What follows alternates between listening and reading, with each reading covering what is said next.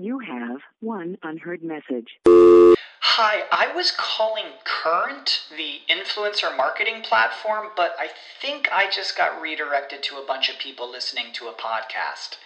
Well, anyways, I was calling Current because I was told they could help get my brand set up on TikTok Shop and even build out an affiliate program of content creators promoting my brand. And even have those content creators go on live streams and promote my product there. Wow, I could really use Current. I also heard that the brands they work with are making millions in sales. I guess I'll just go to their website at current.tech. When you make decisions for your company, you look for the no brainers. And if you have a lot of mailing to do, stamps.com is the ultimate no brainer. Mail checks, invoices, documents, and everything you need to keep your business running. Get rates up to 89% off USPS and UPS. And with the mobile app, you can take care of mailing on the go. Make the same no brainer decisions as over 1 million other businesses with Stamps.com. Sign up at Stamps.com with code PROGRAM for a special offer. That's Stamps.com code PROGRAM. This kind of leads into one of the next songs you wanted to talk about, which is Live in a New Way, which is really kind of a pop song. I had shades of George Harrison rock kind of guitar on the intro.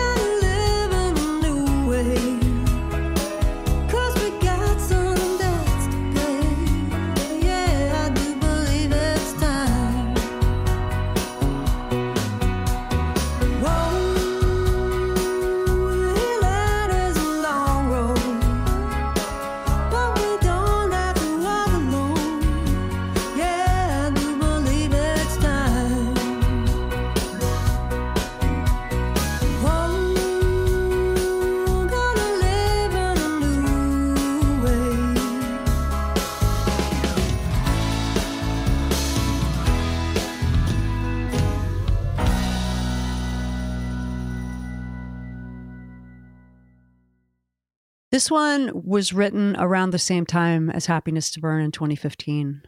And what was on my mind, same backdrop that I'm describing. You meet one person from Congo, you're going to meet 100 people from Congo because these are very social people. So I was meeting all these people, all these new people to me. One of the precursors to that moment that enabled that moment to happen was that there was a huge tragedy in my home state, and that was a young man named Freddie Gray died in the back of a police van in Baltimore. And it was the year of Ferguson, and it was the year of other cities having major, mostly peaceful protests against police violence towards African American citizens. And having come from an old Maryland family. One branch of my family is old Maryland family, and they were plantation owners in the 1600s. They settled, uh, you know, so-called settled a thousand acres of the eastern shore of Maryland, and was a Speaker of the House, the Maryland House of Representatives, bankers, you know, and slaveholders. They were European settlers who owned slaves, and this went on for 250 years. And I spent time thinking about that and contemplating that and and wondering about that and I think for sure, like I went through the whole like white guilt thing and stuff like that. But I had really reached, I think, this other thing for me, which was allowing that piece of my history to be there and recognizing that it's very, very powerful and that I owe a lot to the families of these people who were enslaved by my family like and just recognizing that and just understanding that a little better and seeing the the privilege in that so Freddie Gray had died. I started meeting people from Congo and other sub Saharan African countries. But I guess the death of Freddie Gray really hit hard because my family's from Maryland. And when I saw the protests in the news, it finally got personal for me. You know, I was like, I'm recognizing that there are people in the streets right now after all these centuries still asking for the basic right of safety and due process. And I am possibly related to some of them. And so I don't know why it took that. And I regret that it took that. But at the same time, it did make an impact. And so the live in a new way for me, you know, was really about we got to shift. We got to make a shift and we have to do it in our own minds. And we also obviously have to do it through policy and we have to do it through enforcement and so forth. But if we don't change the way we think and really give ourselves an opportunity to look inside our minds and see how we are thinking, because that is the basis of our life. If I allow myself to do this, change is possible. Change is possible. And really allowing ourselves to see some uncomfortable truths about what's in there. I think those are possibly the most uncomfortable truths in my life. That's a very privileged position to be in. If the most uncomfortable truths about my life is the stuff that's going on in my own head, then that's a position of privilege, but it's also a position of being able to make changes. And so I started writing that song, and guess what? It was really depressing and it was really like, ugh. And so I was like, okay, okay, change up, change up, change up. We got to get in the shallow end of the pool for this one. I would like this song to be one of those songs that people rock out to. It's party time. Let's get together. Let's have a great time. And then 25 years later, after this became your favorite song, you actually listen to the words and hear what it's saying and and take it on that deeper level especially hearing you talk about it. One of the things I ask on Backstory Song is I love lyrics that aren't words. And in this song, the chorus is, you know, not really a word. Like I particularly like Bruce Springsteen's screams on his first four albums. He screams in all sorts of different ways. And I always ask the artist, you know, did you actually like write that? Did you just sing that? Did it just come to you? You use the word whoa uh, here, which usually means hold the horses. You know, it's like a term you use when you're riding. Whoa, Nelly, you know, that kind of thing. And you use that here. And maybe that word has more meaning, but it's like a whole line here. Yeah, it's great. You're listening to these songs more carefully than I think I have. I really My appreciate job. that. I know. I really appreciate that about you. I've been listening to your interviews and it's, you know, I appreciate that very much about you, Doug. So, um, one of the jokes we have around the house is, you know, you got to have enough nothing in your weekend. You got to have enough nothing in your summer. It's kind of a joke, but it's true. And you got to have enough nothing in a song as well. I think that's actually a really common rookie mistake that we all make is we try and cram too much into a song. And especially when, you know, with songs, as with any kind of artistic presentation or even like advertising business presentation, you got about three seconds max. It's probably half that these days, but you got about three seconds max to really get someone's attention. So if they're going to walk away with one thing stuck in their head. It's got to float on a bed of nothing a little bit. There's got to be some air around it. It's got to be, like you were saying in Happiness to Burn, the way it's arranged. You hit pause and there's the hook, you know? In Live in a New Way, you know, I think also, yeah, it's like, I didn't really think about it, but you're right. I mean, it's like, okay, whoa, you know, it's not a full stop. It's like, let's just bring the ambient anxiety down a little bit or the intensity or whatever's going on for people the anger the this the that and this song is really written to other white people. I'm just going to say that like i don't really talk about that very much you know? This is Because- a white. This is a message to white people. it's absolutely it's a it's a white person white splaining a little basic lesson about human dignity and respecting our neighbors. I never want to come across as like preaching because i'm not a preacher. I'm not that person. I try not to be that person. I really really powerfully believe in our ability to change if we are met where we are by the right person, the right word, the right teacher, the right whatever, you know? And I think some people learn better if they get hit with a two by four, metaphorically speaking, you know? Sometimes in reality, I suppose, but like, you know, metaphorically speaking, I think we all have to have some of that.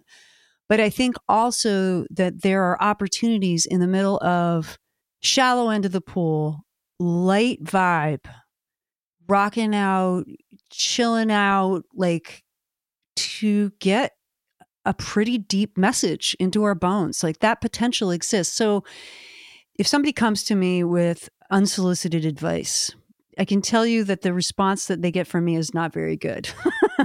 I'm working on it, but I don't do unsolicited advice very well. I endeavor not to give it unless I, you know, see a serious problem with something. But it's like, I do understand how sensitive people are, how sensitive white people like me are to the topic of racism and recognizing that, like, this stuff is kind of hardwired into us. You know, that's what happens after centuries. Stuff gets hardwired in. And so, how do we wiggle that tooth and get it out of there? How do we very skillfully help each other overcome stuff that's entrenched? You know, I mean, that's a huge question to put in a pop song. But, you know, I'm a great believer in like, you know, you get more flies with honey, you know, than, uh, than you do with anything else. And so, but also, you know, I don't go around hitting people over the head with my records. And I think my favorite music to listen to and absorb these days is the lighter stuff. I'm talking like lighter in the sense of, for instance, Frankie Please by Rodney Crowell, which is one of my favorite songs ever. The topic is light and the writing is absolutely flawless. And it doesn't carry any kind of deeper message, you know, the way we're talking about.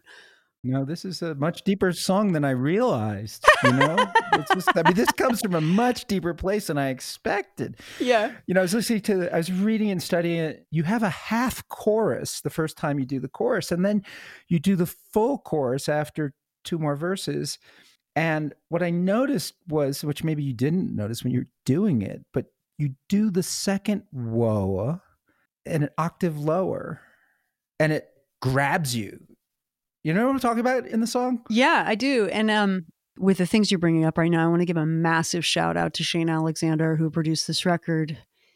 you know, as anybody who's had a world class producer make their record knows, you know, the decisions that get made in the mixing room, as well as the decisions that get made for collecting, you know, vocal takes. Some of these songs only had a couple takes, but others, you know, we we we were we were I was in the vocal booth a few times to do some different things. So we had done a lot of pre-production arranging on things and i'm trying to remember like where that particular decision came in but it was definitely conscious and i appreciate you noticing that because this was the work that shane and i did together beforehand this was sensibility that he was bringing to the recording takes and then the decisions that got made in the mixing room nothing's out of place. You know this is this is one of the the, the things that has been uh, such a gift to me as an artist is to have a record with nothing out of place. Everything came under scrutiny you know? How do you know when a song is done? like in the writing of it or the producing of it or what's your The whole process. Like so a lot of people have to play it in front of people and then see the audience's reaction. You know, and every song is different. They're like children. Sometimes you write it in three minutes and it's done and that's perfect and that doesn't need to change a thing. And then sometimes you have to, you know, work on them over five and seven and ten years. And, Mm, mm. and how do you know when a song is done or when do you think you know a song is done? I'm going to approach it, I think, from the writing aspect. You know, like I'm sitting here looking at these curtains that I made. You know, I've made all the curtains in my house. I can sew a straight line. What can I say? But it's like, you know, you make the curtains and the hems out. You know, you just haven't done the bottom hem yet. It's like, there's a similar moment in songwriting for me where I recognize that I've reached the natural conclusion of my part of the process. And now it's time to bring it to somebody who knows more. And I've been blessed with several mentors. So I guess and and having a really reliable mentor who won't mess around with you, won't waste your time too much, but also knows how to respond and give some feedback without shutting down the basic goodness of the song or the basic heart of the artist. Those people are worth their weight in gold. And I've had several of them. One uh, has been Ed Desjardins, who I mentioned earlier up in Reedfield. He brought me through that process a lot and was that sounding board for me, that better, much better songwriter. I had tons to learn from him. I trusted him and he knew how to be like pointed but gentle with feedback. But what is that moment? What does that really mean? I think there's a certain type of just being stuck that comes for me when a song is just about ready to bring to that next part of the process, the arranging process or the feedback process or you know that developmental edit. And what I try to do when I'm writing, I try, well, there's a couple of things I've learned to do. One is to keep my creative door open all the time and just allow the ideas to come any time of day or night. I'm not an obsessive, sleepless kind of a worker. Some people work that way. Um, I try, I try and sleep every night. You sleep well. Uh, I, I, well, sometimes. Um, lately, it's been up and down. So I try and keep that creative door open. This is a tough one. This is a tough one because, like, songs have their own personalities too. But there are some things about craft that I think I can I can address. So there's the woo woo aspect, and then there's the craft aspect, and you know, the craft being the basic arranging, the basic message, the filing away at lines that are not quite done, marking lines for replacement, these kinds of things. And, and songs can get 90% done and still have quite a bit of like uh, masking tape on them, you know, for lack of a better way to put it. And so I like to leave a certain amount of of that. You know, it's like pulling. I'm a very visual person, as you can see. Um, it's like pulling the stickers off the window when you're done with the remodel. You know, that kind of thing. I like to leave some of that stuff there so that it can be more than I can come up with by myself. So, like when I take it to the studio, we have a solid arrangement. We have um, it's been through some kind of pre-production refining. If I'm going to come down to a, a feeling or a sense of like when a song is done, there's nothing in it that bothers me. And I know that sounds like a bargain basement kind of way of being done. You're no there's longer bothered. I'm no longer bothered by anything. Those could be single words, those could be lines, those could be arrangement related, those could be How the audience reacts when you play it. how the audience reacts or, you know, even more so how I feel putting that out there in front of them. It's not a fully reliable thing because anybody who's like hammered away at any craft of any sort for a long time knows what it feels like to go too far with something. And this is also a rookie mistake that people have to kind of learn the hard way most of the time, I think, is is when to stop. Many other artists have said it better than I over the course of centuries, you know, of like knowing when to back away. That's really what it is for me. And so these days I try and keep the creative door open and I try and keep a fairly light grip on things. So I keep a light grip on every word, every line, every creative decision that goes into making that song so that I don't create, you know, what people call darlings. You know, you, they say kill your darlings. Well, I don't believe you have to kill every single darling in your song, right? I take issue a little bit with that whole phrase, but at the same time, it has a lot of ton of merit. Sometimes darlings are darling, you know, they're darling, and it's okay to be darling, you know? Yeah, there's a time and a place to be darling. The song Happiness to Burn is kind of darling, you know, but it's because it's in a wheelhouse that's got some of that sort of shine to it, you know. So I think keeping a light hold on whatever I'm creating is essential for pursuing excellence because it allows me to get under the hood and tear out what's not working, you know, and toss it in the heap for the next song or put it in the trash or the burn pile or whatever, you know, it's like, and to be a little less attached, I think is really, really helpful. Sick of being upsold at gyms? My guy, you're currently a base member. For $90 more, I can upgrade you to our Shred membership. For 130 more, you'll be a Swole member. And for just $300 more, you'll reach Sweat Platinum. At Planet Fitness, you'll get energy without the upsell. Never pushy, always free fitness training and equipment for every workout. It's fitness that fits your budget. Join Planet Fitness for just $1 down and $10 a month. Cancel anytime. Deal ends Friday, May 10th. See Home Club for details.